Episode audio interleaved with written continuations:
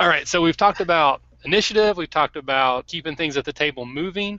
So now we're going to jump to the other side, effectively playing the monsters. You you usually want to build an encounter for a certain reason or you want to evoke a certain thing, you want to use cool terrain features, you want that battle to seem exciting, seem cool, give players an opportunity to do fun and interesting things. So if your generic orc 1 is the same as generic orc 2, you're kind of defeating yourself. So do you guys have either one have any particular techniques you use to make sure that you're playing your NPCs, whether they be, you know, humans or elves or dwarves or Balrogs, to make sure that they're exciting to play and they're exciting opposition? For me, it comes down to my descriptions, my story element. Um, most players who are experienced are pretty familiar with the monster manual, so they know what the the the monsters look like and what they're going to do. So it's up to me to mix it up a little bit. And you know, if I give them a different weapon or swap some spells out, that makes it more interesting. Um, a lot of times it's just how I role play that monster. You know, if I let them be a um, a wandering predator, so they're working on instinct. If I let them be a an intelligent hunter, if it's a spellcaster and I'm having them work tactically with a a, a melee fighter, it's um, that's what mixes up combat. That's what keeps it exciting. Um, fourth edition really helped GMs with that because they broke the monsters down into categories. They made a lot of very clear differences and gave us really good tools to um, to split them up and, and show us how to use things tactically and interestingly so using that knowledge, using that experience, and carrying it over into whatever system I'm using is a very valuable asset that we can uh, we can take with us. One of the things I do, and this this might be another piece of advice that'll raise some eyebrows, but you you know there is a difference between building a combat encounter and running that combat encounter. Okay, so when I'm sitting away from the table and I'm building the combat encounter, I build a fair encounter or a challenging encounter or an easy encounter, whatever it is I'm building. And that's that's it. I just build like a DM would build the encounter. But when I'm running that encounter at the table, I play to win. Okay, and when I what I mean is that I am role playing my monsters. I am I am my monsters. I know why they're fighting. I know what they want and I am doing everything in my power and using the best tactics available to do that. And in addition, every time a monster takes an action, I have to have some other thing that it does. Even if it just snarls, even if it yells an insult, even if it fixates on someone, whatever it is, when that monster's turn comes up, I am role playing that monster. I'm not simply taking actions. And that's great because that sort of role playing begets role playing. Like if there's a Dragonborn Paladin of Bahamut in the party, and they're fighting a group of kobolds who are worshippers of Tiamat, well, you can only sling so many insults in character at a paladin's player before the player gets pissed off and starts yelling back. And that's just as good as getting the character pissed off as far as I'm concerned. So that sort of, you, you know, constant play, you know, it's the kobold's turn. The you know, so the kobold is going to hiss and bare its fangs before it lunges at the paladin, screaming, "I'll send you back to your platinum worm" or whatever. Uh, if the paladin misses on an attack, the kobolds might make fun of him. They'll be like, "Oh, where's your dragon now?" You know, I guess he wasn't looking or you know, if one of their allies goes down, they'll they'll taunt him about that. It's like, ah, Bahamut didn't protect him, huh? And I I just because I'm in the mindset of the monsters, and that might sound like this weirdly antagonistic way to play, but in the end, it's just role playing, and it gets the players into the combat and it also keeps the combat from becoming a series of Uh, toward the no matter how descriptive you try to be, toward the end of any combat, you always get to that point where you're just trading attack rolls and numbers. and It's like, okay, he swings and six damage, and he, and you desperately try as a DM to keep it fresh. It's like, well, he swings his axe again, and and does another say. This time he swings it really hard, and there's only so many times you can say he swings his axe. So you've got to if you want to keep the monsters interesting and keep the game interesting, you've got to be in the mindset of those monsters, and that means ultimately you've got to be on their side.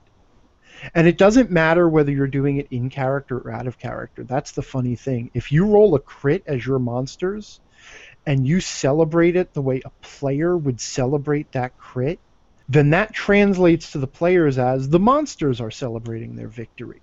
And it's the same feeling, it's the same emotional response, and it's the same as role roleplay.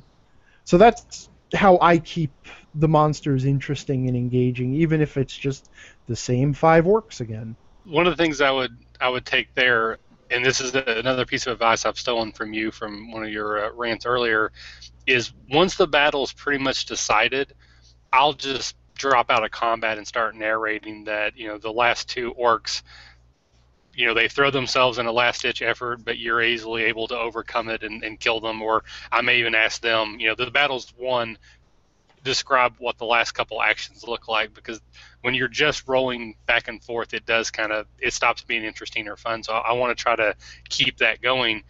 But the piece of advice that I would give, and I think that coincides with what you were saying, Angry, is to slow down. And when you roll, so if you roll that natural 20, don't just roll it and go, oh, okay, critical hit, you take double damage. Take a second and just like a character would go, okay, what does that hit look like on my side?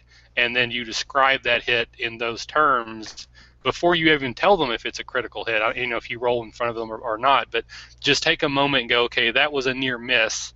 So do I just say you missed, or do I describe that attack and then narrate that you know it just happened to, to bank off your armor, or another maybe an ally that they're fighting is able to get their weapon in there and deflect it, and keep it a story element so it doesn't just evolve into an 18 or a 17. It's a it's a hit or a miss, and it, I just think it keeps it interesting, and that's one of the things that I struggle with because I am so overly concerned with keeping things moving quickly that I need to do a better job of slowing down and describing those attacks in detail based off of what I roll.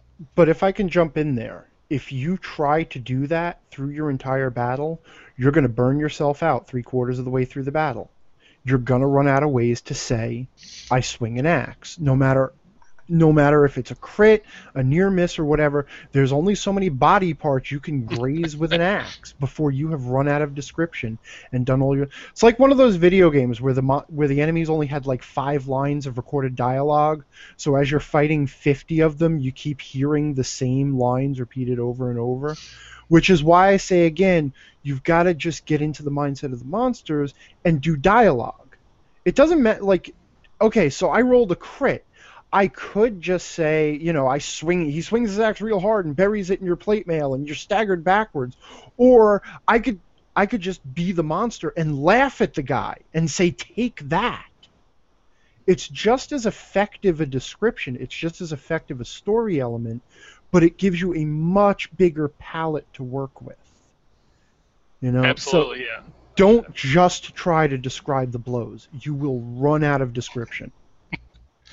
Well, and that actually, you know, can lead us into another topic is, you know, how many creatures is a good number? And I know that that's going to have a lot of factors, but, you know, do you want to fight 20 orcs or should you have two ogres?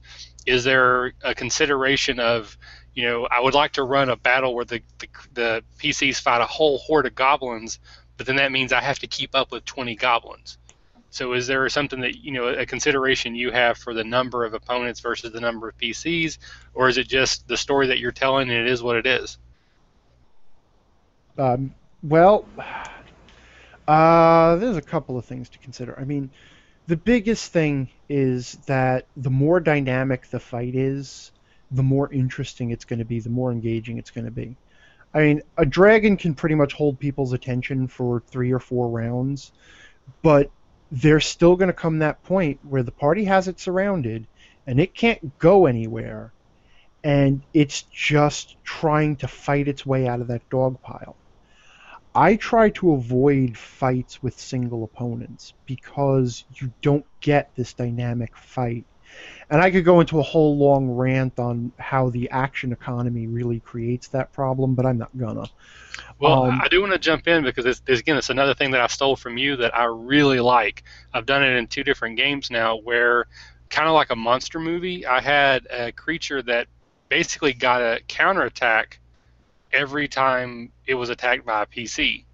So, like if five PCs attacked it, it got five counterattacks Mhm. and it made it for a very interesting battle because then you had to have some considerations where you know it's almost dead so maybe the wizard will run in and, and get the last attack but that wizard then has to realize it's going to get a counterattack so if you don't kill it it gets to hit you back and it, it made for a very interesting battle that i think the pcs because again again it's not in the rules. They didn't know it was coming. But i really liked the way that played out in that particular battle because this was sort of like a, it was like an ogre mini giant type thing and it had a big club and every time someone got close it got a kind of a retroactive hit against them. And it just made a much more dynamic battle and i was very happy about it. And then another situation i had a four armed mutant creature and it would take two attacks on its turn and then I- i gave it two counterattacks and i think if you're only going to have one creature then that action economy does kind of break down when you have five PCs going and one NPC. So that's a really good way to break that up. And again, I really liked how that played at the table. Yeah, you can even go with a lower encounter level or challenge rating or XP, you know, whatever your system you're using. You go with a lower creature and then give it two sets of turns and treat it as if it was two creatures. You run the balance that way, and then the creature gets an extra set of actions or, or two sets of actions, however far you want to drop down in the challenge rating. Like use a weaker dragon and then give it three turns. You know, but but as far as the right number of creatures, on the other hand, if you start finding that you can't keep track of the creatures effectively, uh, start using shortcuts. Like, for example, uh, if I decide I want to do a battle against 20 or 30 goblins, whatever system I'm running, uh, those goblins have so few hit points that unless someone does one point of damage, they're going to kill it. And that's my assumption. You know, I was running minions before 4th edition invented minions because once you put that number of creatures in the battle, uh, their hit points have to be that low just to keep the balance anyway. So assume that any good hit is a kill. Let the players roll their damage and fake it if you have to and say, oh, four hit, four damage, well, you killed them. You know, whatever you want to do. But if you can't keep track of the hit points on 20 or 30 goblins, and I wouldn't expect you to, then just fudge it, fake it. Keep track of it in terms of hit dice. Like, uh, if the average weapon does a d6 of damage, then that means that every cre- every three hit points that a creature has, that's one hit that it can take from that weapon. So if a creature's got six hit points, each one can take two hits. Let the players roll the hit points, but you just track the hits one, Right. two, and then dead. You, uh, these are just shorthand methods that don't disrupt the math of the game. You know. Yeah, I think for a new DM, if you are going to run like of a large scale battle, that that's a great shorthand way to do that. Is don't worry so much about the minutia that it's got seven hit points or eight hit points, but it can take one hit or two hit. I did that with fourth edition for a long time, and again, I think they became official later. But I did what I called super minions, and basically it was two hits or opinion, X hit point. You know, if, if somebody got like a crit or they did like a ton of damage, I'd let it die. But mostly it was two hits and they died. So they, they didn't realize it was a minion because they hit it and it didn't die. But then it still didn't have all these hit points I had to keep up with. So it was an effective way to do that. We kind of left off on you know how many monsters are too many monsters and how you know some shorthand techniques that you can use. And Angry brought up not worrying so much about the actual number of hit points, maybe tracking them more like a minion or a super minion, one hit, two hits, three hits, but don't it doesn't really matter the amount of damage. So Caleb, did you have anything to add on that? Uh, yeah, this is definitely something I always struggled with in my uh, early days running games. Um, when I was first learning how to do this, I very strictly uh, adhered to the charts in the DMG based on experience and CR and how many monsters of a certain level you should throw into a party. And that's exactly what I found. And a lot of times I would have to find a monster that met the CR requirements instead of using a monster that I wanted to or felt good for the story because I didn't know how to do it properly. Um, in more recent years, I've learned how to be more flexible when it comes to picking a monster or building an encounter that is proper for the story and then balancing it on the back end. And there is certainly no right answer for how many monsters to put into a party. Um, I think the right answer is how you run those monsters. And if you want a whole bunch of monsters, um, just give them, but you want a, a more difficult monster or a, a higher level challenge, you give them uh, less hit points, or you lower their armor class, or you restrict the damage they can do, or the type of attacks they can do. Um, in a game I'm writing right now, I want to give low level players a challenge, but I don't want to limit myself to quarter CR or uh, half hit dice creatures. So I'll, I'll take a CR1 or CR2 monster and just cut their hit points or pull some armor off of them or something like that. Uh, I always go back to the horror story of an, a game I played a long time ago where a brand new GM decided it was okay to put 30 zombies on the table uh, for our third level party with no cleric and no healer. So if you just stick with the numbers, something bad's going to happen. It's all about keeping things kind of fluid and adapting as you go. I think that's another thing that fourth edition did very well, and particularly if you had the subscription to the DDI service where they had like the monster creator, and you could take you know an ogre, and you could you know dial it down and lower their CR and lower their hit points, or you could amp it up and make it more powerful. And I, I think that was very freeing for people to, like you said, I, like I really want these players to fight a, an ogre, but an ogre would kill them so how do I make that work? Uh, you know, sometimes you can do a story element. I had uh, I had some low level players once fight an Ettin, and the way I had done it in the story is the Ettin had been caught in a cave in, and it was like half dead when they found it. So they were fighting it at half hit points. So I got them to fight the cool monster I wanted them to fight, but I didn't kill them outright. So yeah, absolutely don't be beholden necessarily to that book as if it's the holy gospel. It's a guideline, and your goal as a DM is to tell a cool and fun story, and if you have to fudge some hit points, that's fine.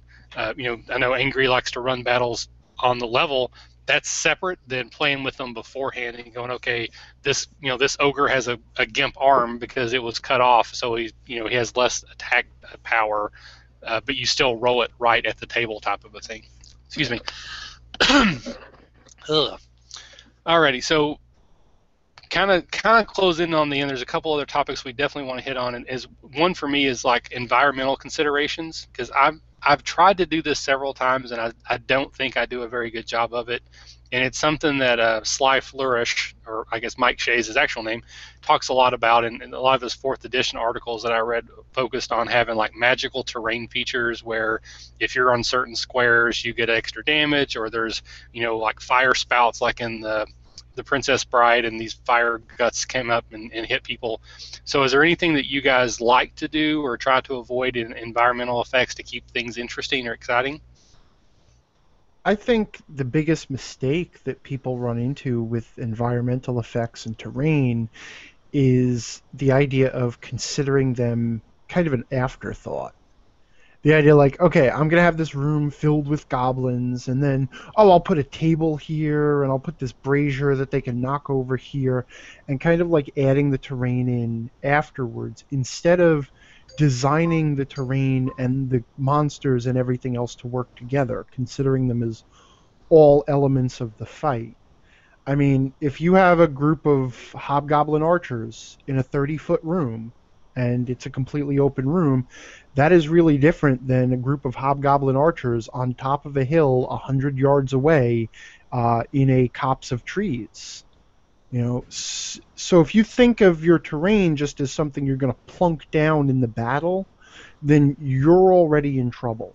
You really need to design the battle and the terrain together. And sometimes you'll design the battle around the terrain. Sometimes you'll think, I would really love to do a room filled with fire geysers, and maybe I'll have some uh, fire elementals that live in there. And in that case, you're starting with the terrain first.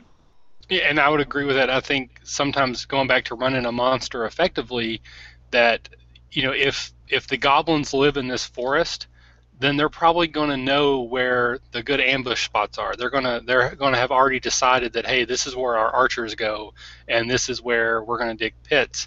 So it makes sense to work it from that angle, like rather than just throwing stuff in there. Uh, and I think I put in the notes one of the examples is you know the 30 foot tower that goblins are in make sure if you put something like an environmental terrain in the in your game, somebody's going to try to find a way to use it. So if you put, you know, three goblins at the top of a wobbly tower, someone's going to try to knock that tower over. So don't put it in there unless you want them to interact with it. But at the same time, understand that that's something that players, particularly your more creative types who aren't just, uh, you know, uh, pit bulls, will will look to try to do those things. They're going to want to try to use the terrain in their in their favor. So it's a good idea to add some of that in there and, and understand that it's going to get played with. It's it's like a Lego set you're putting on the board. People are going to pick up pieces and start putting them together.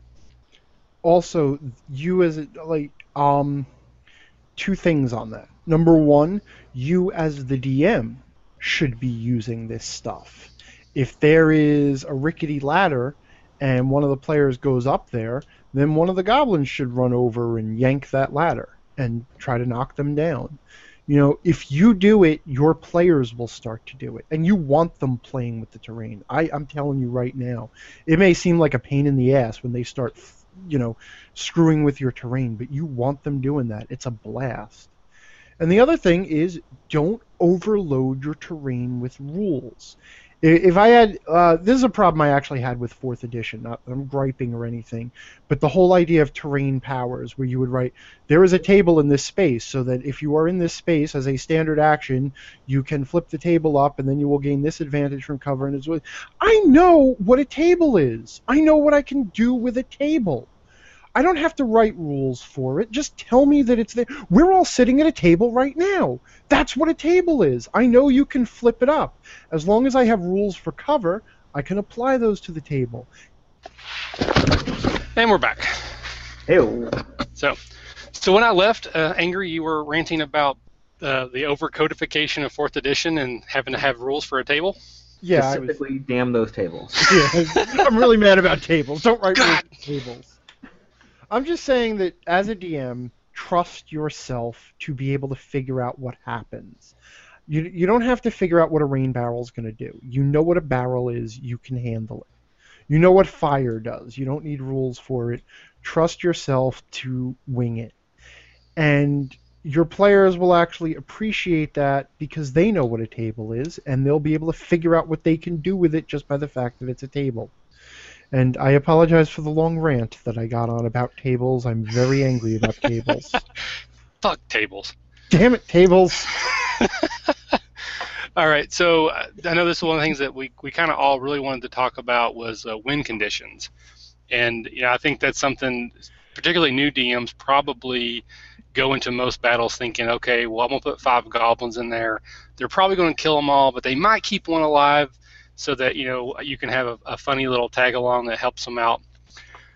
But realistically, in a, in a lot of situations, not everything's going to fight to the death. You know, if it's a natural predator like a dire bear, or it's not really a natural predator, but you know what I mean, or an owl bear, it's a predator. So it's probably hungry. It wants to eat your food. But if you hit it hard enough, you're no longer food. It's going to run away. So owl bears aren't going to fight to the death necessarily. If you're fighting a bunch of goblins, if there's 30 of them and five of you, they're going to fight. If it's now suddenly four of them, five of you, they're probably going to run away. So it's not just, but it's not just necessarily, you know, giving up like a morale check, but what kind of things can you build in that are win conditions other than just killing everything on the board? And I know, Angry, you said you specifically had some stuff you want to talk about on that one. Yeah, I absolutely hate this question. Sorry. Uh, honestly, I hate. Uh, you you always hear people talking about alternate goals and ways to end their combat early, and that to me immediately says that they have the wrong mindset when they're building their combats. Because if, if you're asking, you know, how can how can we let the players end this early or end this differently than killing everything, that tells me you didn't go in knowing why the sides were fighting.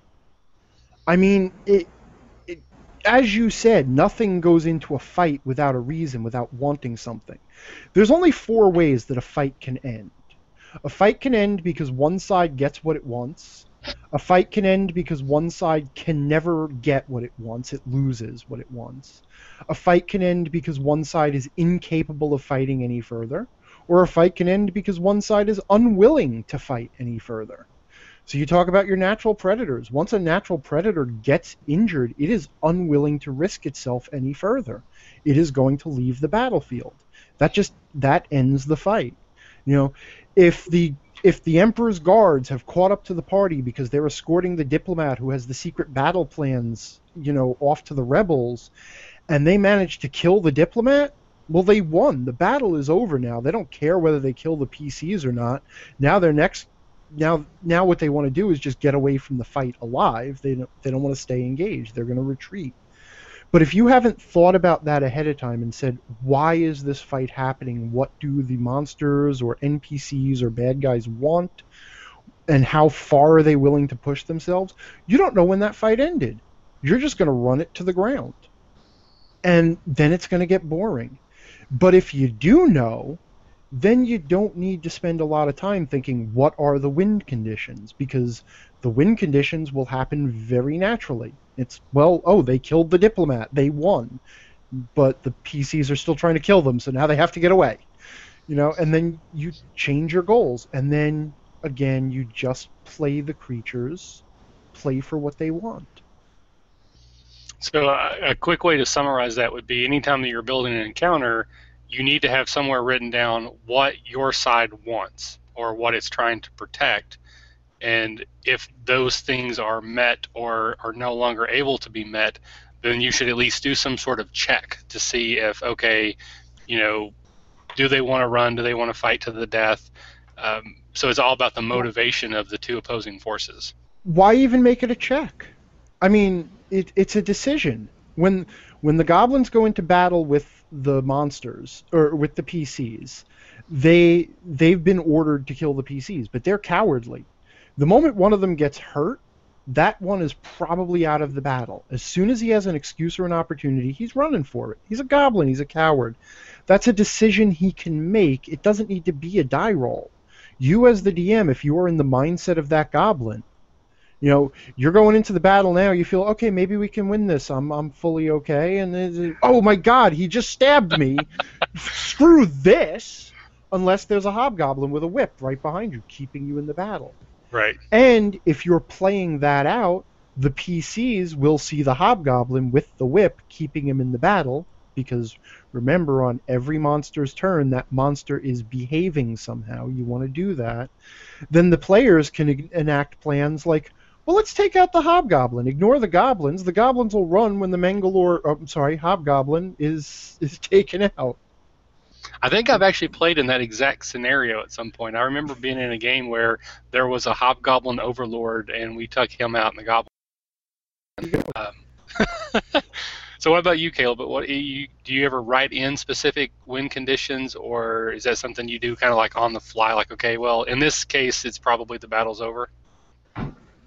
When I approach win conditions, quote unquote, for me, it's more about being prepared for the crazy things my players are going to come up with. So it's it's less of how are they going to get away from this monster because I know they're going to kill it. That's what you do. You kill things. Um, it's it's more of okay, how are they going to kill this? How are they going to get to their side of the map? Um, what to harken back to the environments we were just talking about, I plan out. I don't really plan out, but I think of all the ways they could make use of the environment I've given them. You you never provide a detail if it doesn't have a use. If you say it's there, it's there for a reason. And if they ask if something is there or why something is there, they're they're trying to use it for something. So when I think of alternate win conditions, I'm really thinking of alternate methods for them to kill everything that I put on the field. Are they going to try to knock the tower over? Are they going to try to force them into the river and then raise the water level and drown everybody? What are they going to set on fire? What is going to explode? That's what I think of when I think of alternate ways of doing something. And so it's a lot more preparation, but on the same hand, that just gets me more familiar with the game, with the world I've written. It gives me more confidence in role playing out these monsters and these characters that I've I've presented to my players. So it works out. Okay. Um, I think for me, I'm probably in the in the middle between you two. I uh, I want to give my players a creative way to take out the opposition. I don't want to just, you know, it, they're all just a sack of hit points, and when you empty the sack, you win. I want there to be some creative things that you can do using the fireplace or the cliff or the river. But I really like what Angry was saying about knowing the motivations of the opposition, and if they can no longer attain their goals, then why are they still fighting? And I don't know that I necessarily you know thought about it or quantified it that way but there are certain examples i can think of in my games where i've been like okay there's really no reason for this battle to be continuing. My side's going to retreat or going to run, or or they're just going to burn the place down because you know at this point it no longer matters. But it, I try not to just keep going until everybody swung their sword a hundred times and the battle's over. All right, so we've I think we've done a pretty decent job of examining combat from from basically from A to Y. So I mhm. want to finish up here with Z. So you're running your first campaign or your first game for your friends, and they get to the big boss, whether it be the dragon that's attacking the town, the king's vizier who's behind the plot, or it's just the orc chieftain. How do you make that final battle feel epic? Is there anything in particular you do differently than all the other battles that you've had? Uh, you know, how do you make sure that that battle is memorable? And uh, I know, Angry, you've had some articles and stuff you talked about specifically, but uh, just in general, what do you do for those big boss fights? Do you do them differently? And then if you do want to talk about that three stage boss battle thing, please do. All right. Well, obviously, I will mention the three stage boss battle thing, uh, which was an attempt to fix the action economy problem in fourth edition that we were talking about earlier. It was an alternate way of handling solo monsters to make them more dynamic and I think I ended up writing like four or five articles beating that particular horse to death. So if you want to check that out, it's it's also on my website. But basically, it's structured boss fights, kind of like uh, battles in uh, God of War, where every so often something would happen to change the battle, where the the opponent would somehow break free, and the battle would have to go in a different direction and the players would have to keep up. And that was the idea. It was just an idea of making the, the combats more dynamic. In a more general sense, though, I think the only thing I really do differently for those big boss fights, apart from, of course, the normal system stuff you could do, like use a higher CR monster, or use a solo, or, you know, use a wild card if you're playing Savage Worlds, whatever it is, uh, is that I make sure I spend a lot more time on that encounter, you know, away from the table. Like, I really sit down and think through how to design the environment, how to design the opponent, how to design his support, and I make sure that I've thought through how the players are going to respond to what's going on in that combat and had a few counters ready.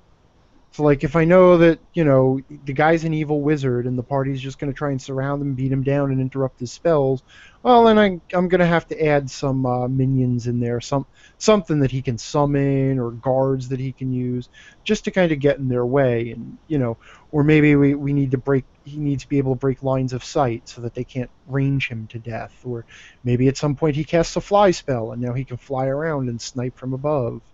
But I just kind of try to counteract the party a little bit more. Uh, because those big boss fights, those masterminds, will have plans in place for groups of adventurers kicking down their door and trying to stop them.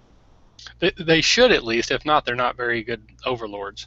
Yeah, yeah, exactly. So just think about what your party is going to do and figure out ways to counteract that a little and force them down into their B plan or their C plan your uh, your three stage boss battle articles. What what it made me think of is uh, I think Mass Effect 2, which I'm a huge fan of the Mass Effect games. There's one in particular battle where um, you're like on a prison ship, and you're trying to the the main bad guy keeps hiding behind these shields, and anytime he's behind the shield, you really can't hurt him. And of course, there's a bunch of minions that run out, so you have a situation where you, for a couple rounds, you can't actually hurt the main bad guy you have to defeat the minions then you turn your attention back to the main boss guy. And i can see that parallel very well with like some sort of magical ritual where the, the wizard there's like a four or five stage ritual they're trying to accomplish and you have wave after wave of minions that are trying to give him time to do that. So it doesn't just evolve into five pcs surrounding a wizard and it's just you know beating the, that horse to death in that sense. And i think that's kind of what i'm after is a way to make that feel different than the other battles. Throw on different ways of uh, different waves of creatures, keep it exciting, but don't have a one situation where oh well you didn't kill all the minions, so now the world's over and Cthulhu mm-hmm. comes through and the, it's over. There still has to be ways that if they have one bad round, the game still doesn't just end because of that. Does that make any sense?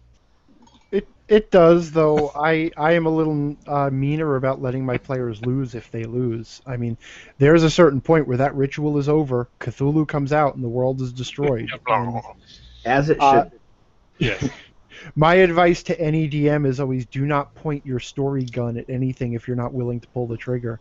So if your plot is about destroying the world, uh, then you had better be prepared to destroy that world and start a new campaign. Otherwise, don't do it because there's always the chance it's going to happen.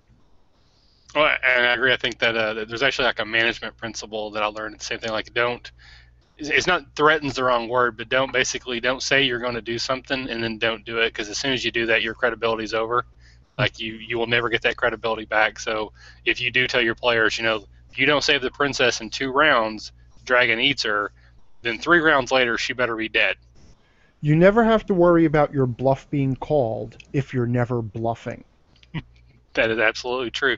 All right, Caleb, what about you? Is there anything in particular you've done, any specific examples of big epic boss battles and how you've run them? What I do primarily is run my epic boss like a player. I make that epic boss as a actual PC. I roll him just like I let my PCs roll. I build him like an actual PC, and I give him every possible advantage with his gear and his spells. I will put him in an environment where he is at his strengths. You know, I, I build the dungeon to support him. Um, uh, there was one uh, one campaign I was running, I didn't get to get fully to this point, but I actually had the main bad guy, so to speak, was an actual entire party of anti PCs. And as the players developed their characters, so I developed the bad guys. Mm-hmm. They were kind of equally increasing in level, and there were occasional encounters of the, uh, you know, brief brief combat. No one really wins or loses. The bad guys monologue and leave to build that tension. And every time they, you know, the PC, the players could tell they were getting a little bit stronger every time. So there was more threat. And had we finished that, we would have had a huge dungeon with you know five good guys and five bad guys that were pretty evenly matched, and we would have run it, you know, just like you were not just fighting a monster that hits you and, and might walk away, but someone that would actually be a an even um, an even match to the rest of the party. So that that's what I tend to do to make things more dangerous and more exciting. I uh, couldn't help but think this is another thing that uh, Angry had a, a rant about a while back. Not really a rant, it's just a, a, something you brought up that I thought was hilarious. It was uh, where like a, a wizard had learned that if their enemy, their nemesis, got more powerful, they automatically got more powerful. So they started sending them out on missions so that they would level up essentially for free. I just that's one of those like meta game humor things that I just thought was hilarious. That's actually a joke from I think it was in the Order of the Stick comics. Um, I, it was a it was just a throwaway gag in one panel where someone had managed to get a PC nemesis, and so they're sitting in a bar, and all of a sudden there's a little ding over their head, and they're like, "Oh, I gained another level." that is fantastic. I love that. I, I actually reordered the Stick, but I must have missed that. I, I, remember it from your from your Twitter account, but I don't remember it from there. But yeah, that that's just like an awesome sort of meta thing. I thought it was awesome. All right, so is there anything that we left out? So you again, you're talking to a brand new DM who's going to run their first campaign. That they got some combat set up. Is there anything that on our list that we missed that you think is just great advice to kind of to wrap this up on to make sure that their players have a fun time and want to come back? The first combat you run is going to suck. It's uh, the second one is not going to be much better there is only one way to get good at it, and that is that you keep doing it over and over again, and you'll get better at it. Um, if you go in and you get disheartened because it felt like a struggle and it felt like a disaster, uh, and you never try it again, you're never going to be good at it. Nobody started it off good. Nobody makes the first jump. And combat right. is going to feel like a confusing, disastrous struggle for a while you're going to feel like you're not in control. And that's fine. That's just the way it is. Because it's frantic, because it's panicked. And that usually means you're doing it right. So that's my advice to any new player out there or new DM out there. Just do it and keep doing it and don't sweat it.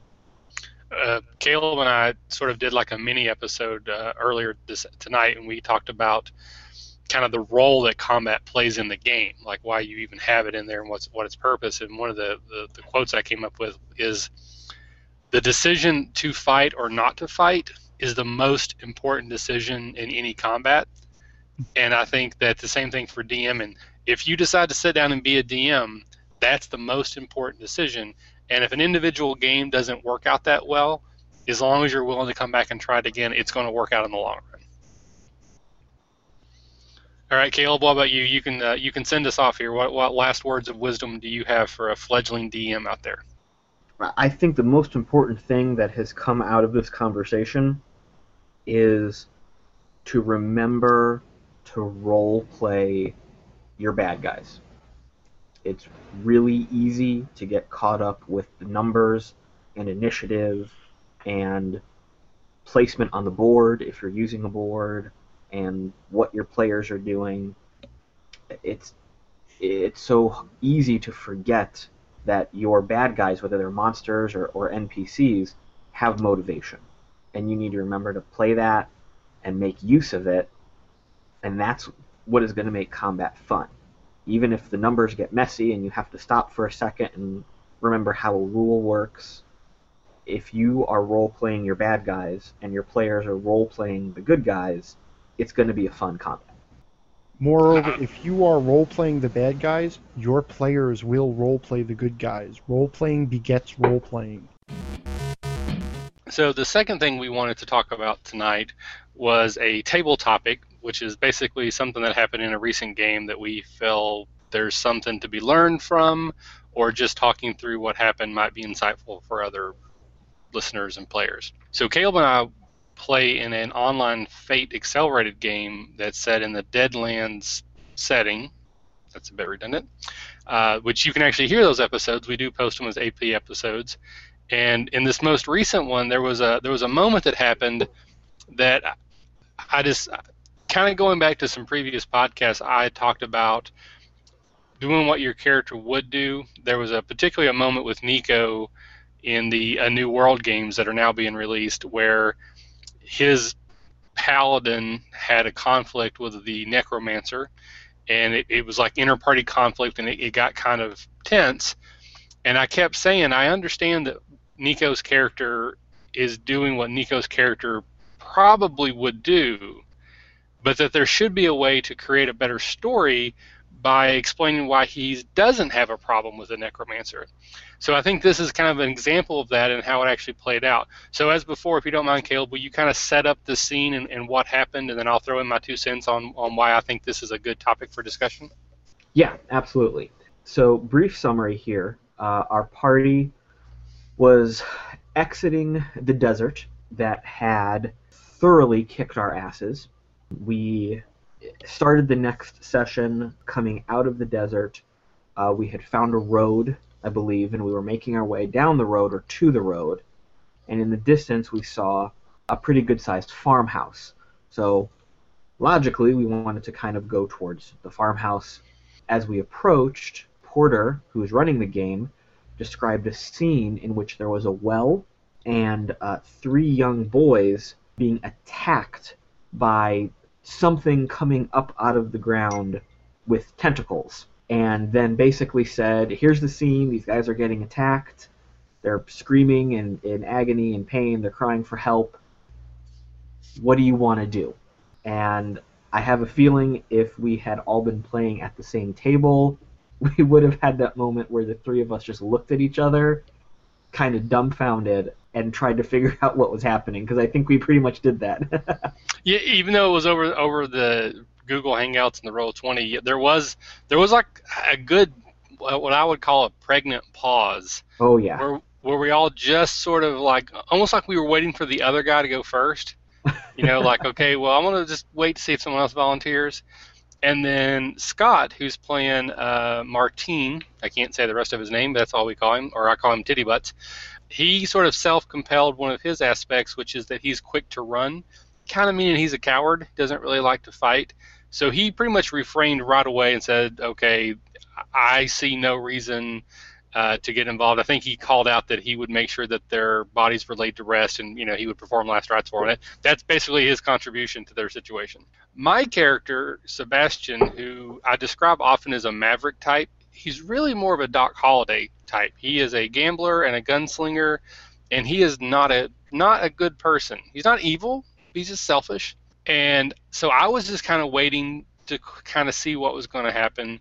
And then your character Jonah, who is a bounty hunter, and he and I have some conflict because he's captured me, and we were on our way back east for me to stand trial for something I didn't do, by the way. I was framed. You decide to be the big damn hero, like a big damn moron, and so you rush in to help save these kids from this tentacle monster. And that is totally within the realms of what your character would do. I mean, you're not necessarily playing a, a good guy, but I think the way Porter set up the scene pretty well that these were innocent children, you know, they they were in, in a situation they was very dire circumstances. So I think it made total sense for your character to to get involved, but it also made total sense for my character not to get involved. And I know Fate doesn't quite work the same way as Initiative. It's a little bit different than D&D, but I think there were two or three exchanges in a row where I wasn't really helping. I was just kind of standing there, and then your situation kept getting worse, and it seemed like you were going to probably die. And um, as I said, we were kind of talking like in chat and out of game. I said, I'm thinking about pulling a Malcolm Reynolds here and just shooting the kids. And that way you won't have any reason to, to put yourself in danger any longer. And I reconsidered. I decided not to do it, and I ended up getting myself involved. I came in to rescue you, putting myself in danger. And the point of that, which I think is kind of the valuable lesson to talk about, is it would have been totally in my character's wheelhouse to do that. It would have been probably harsh but it wouldn't have been totally out of left field either. My character is definitely not a heroic type, and I think that that's what we talked before is that sometimes it's justification, like an alignment in like a regular D and D party, where someone says, "Well, that's what my character would do," as excuse just to be a jerk at the table or do something that's counterproductive. Where I think it's a better idea to make a decision that makes the best story. And I felt that the role playing that happened after that decision was much better than the role playing that would have happened had I made that decision. So I didn't do something that was out of character, certainly within my character to get involved after I had waited a little bit and you were truly in mortal danger. And I just think that, that that's the sort of the lesson I would take back is don't use your alignment as an as a crutch or as an excuse to do something counterproductive. Do the thing that's the best thing for the story. And I and I feel I'm tooting my own horn here a little bit, but I feel like I made a decision that was the best thing for the story because there was some great role play moments that came out of that. So what would you kind of like?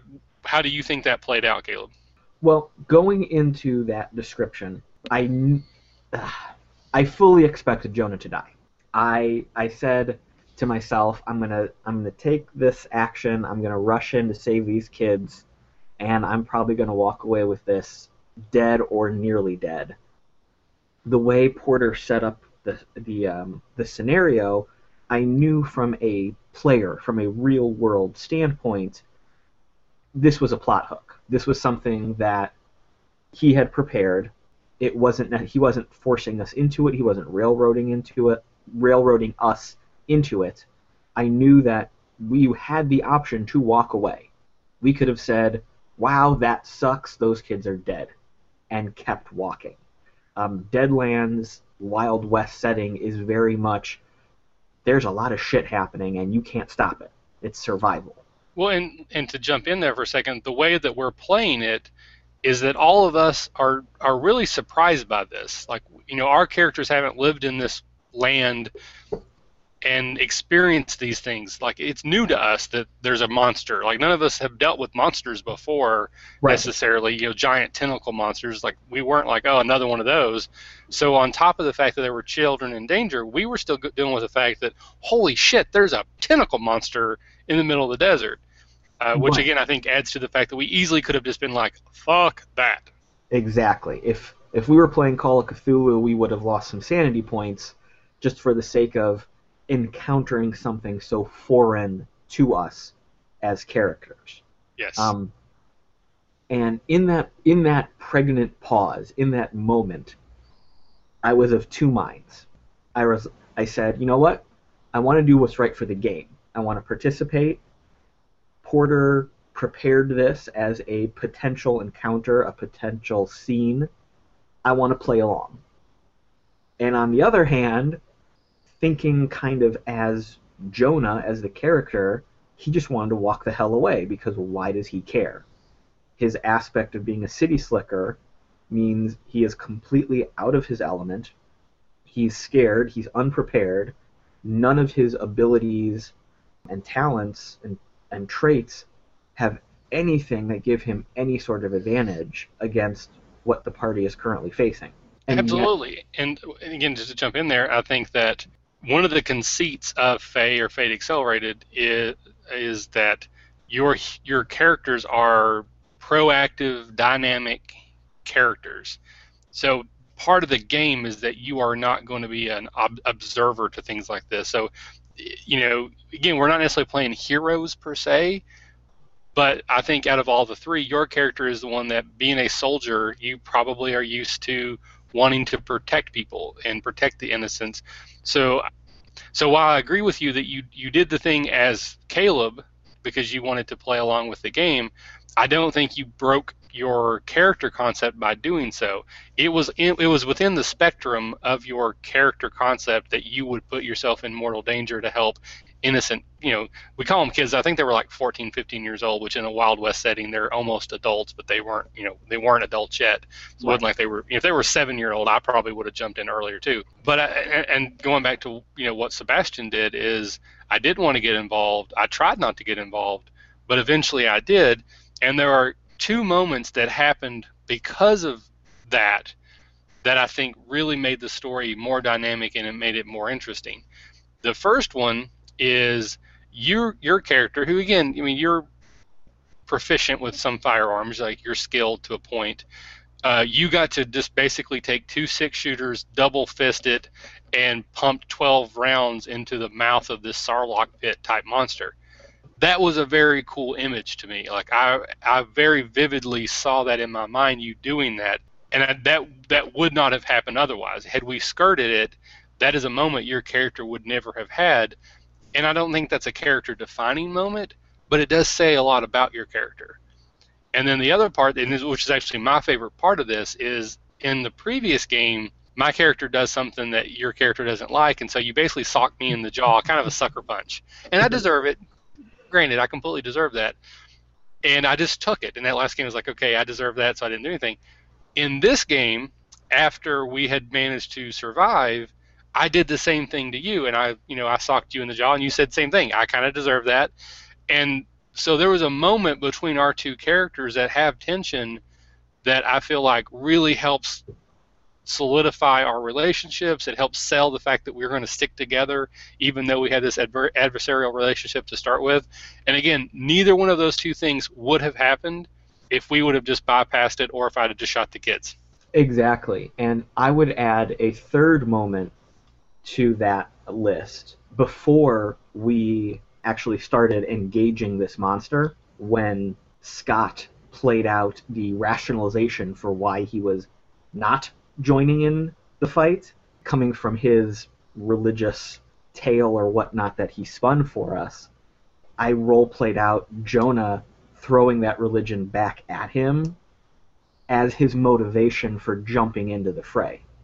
And I had had originally in Jonah's backstory had this vague uh, vague idea of some sort of religious influence. His father was a preacher, and, and something happened that made Jonah run away from the faith and run away from the church. But to be honest, I had never really solidified it. And in that moment where I was trying to balance character action versus player action, and Scott gave me that little ledge I could jump from of him using religion to not act. In that second, you know, in that spot of inspiration, I used that religion as the reasoning for Jonah as a character to act.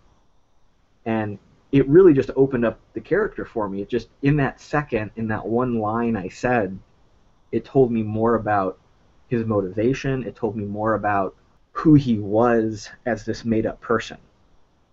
And I think that was, even though there was no action there and there was no dice being rolled, that moment was just, I surprised myself. And I think I remember Porter basically his jaw dropping over the chat video. And he was pretty surprised that I pulled that out. But I, I think uh, for whatever reason that we jumped into combat, we definitely made the right choice. Oh, and, and again, I, and I really kind of, I wasn't thinking about it in those lines because that's something that's really more about you and your character. So it wasn't as in, in the front of mind for me. But I think thinking at it, thinking back at it now, all three of us had a really good character defining moment because Scott's character did refrain, even when it got dangerous for both of us, and we both were in mortal danger. He still he said, "I'm not participating," and that never changed. If all of us had done the same thing, essentially, that kind of would have devalued his decision because he has an aspect that says he doesn't like to fight. We don't. So if all three of us had essentially done the same thing, that would have kind of homogenized us all and and kind of separated some of the diff or kind of brought together some of the differences between our characters that okay so are we all cowards you know are we all not that person and then your character re, sort of threw themselves into danger this that religion initiative thing kind of sparked it which again goes back to your backstory and then i was the reluctant hero who only got involved at the end and i still wasn't happy about it those are things that again will carry on game after game after game where we're going to build upon those moments and refine them. And I think we, we were making better characters overall. So I just I'm very happy with how that played out. And just kind of circle back around is don't use things like alignment to make the decision that hurts the game. I think it's much more interesting to try to find a way to do the thing that helps the game and then justify it later. And it tells you more about your character. Because i still haven't fully come to my own terms on why i did get involved like as a character. There was there's something there and i think it will eventually come out. But I, again i just i could very easily could have just sat there and wait, waited for jonah to die. Went on without him. I would then have been a free man. So you know there's definitely some selfishness that i could have let override that there as a character and again be completely within the realm of what my character would do but it would have made a much wor- ter- more worse story than what we end up playing with. So i know i'm not summing that up very well but i think that in, in there somewhere there's a there's a nugget of truth that i'm trying to dig out and i'm just not doing a very good job right now. Well i think what we can say out of that what we can pull out of that is as players we are all responsible to each other and to ourselves to participate in the game. And that participation is not just solitary. That participation needs to be uh, reflective of everyone at the table, the other players and whoever's running the game. And while you can just play, participate in the game kind of selfishly, in the big picture, everyone will have much more fun if you play more cooperatively. This actually harkens back. I, it just sort of reminded me last year when I went to Gen Con, there was a game that uh, Jared, Travis, and I all got to play in. And after the fact, Travis, or excuse me, Jared and I kind of got into a sort of heated discussion about uh, role playing and combat and, and making decisions in the game. I don't need to rehash all of it because I think it's on a dungeon talk. But I, think the heart of my argument at the time was the decision to get into combat is the most character defining decision that you make in any combat. That after you get in combat, whether you decide to sneak or flank or use a spell or you know whatever t- sort of tactics that you use, in my mind, are less character defining than okay, I'm willing to fight or I'm not willing to fight in this particular situation.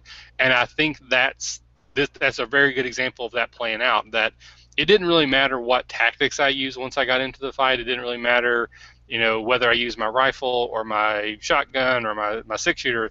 The fact that I did decide to get into combat and that you did decide to get in combat and Scott decided not to get in combat tells us more about our characters than anything else that we did that game. The action itself is where the role playing comes from. The the fallout of those actions would boil down to where your tactical choices come from and how you choose to make use of your character's abilities. But that initial action of entering combat versus not entering combat, it, eh, it, that tells you a lot about your character. That tells you about it, it sets the mood for the rest of your actions. It's the flavor, and that's why I personally, as a GM, I like to use more combat situations in my games because I feel it gives players more opportunity to have those maybe not character defining moments, but at least those moments of realization into your character's backstory or into why your character acts a certain way role playing is not easy for some people, for most people, I would say. So throwing more of these options at people, more opportunities, I should say, for these moments of realization is valuable for everybody.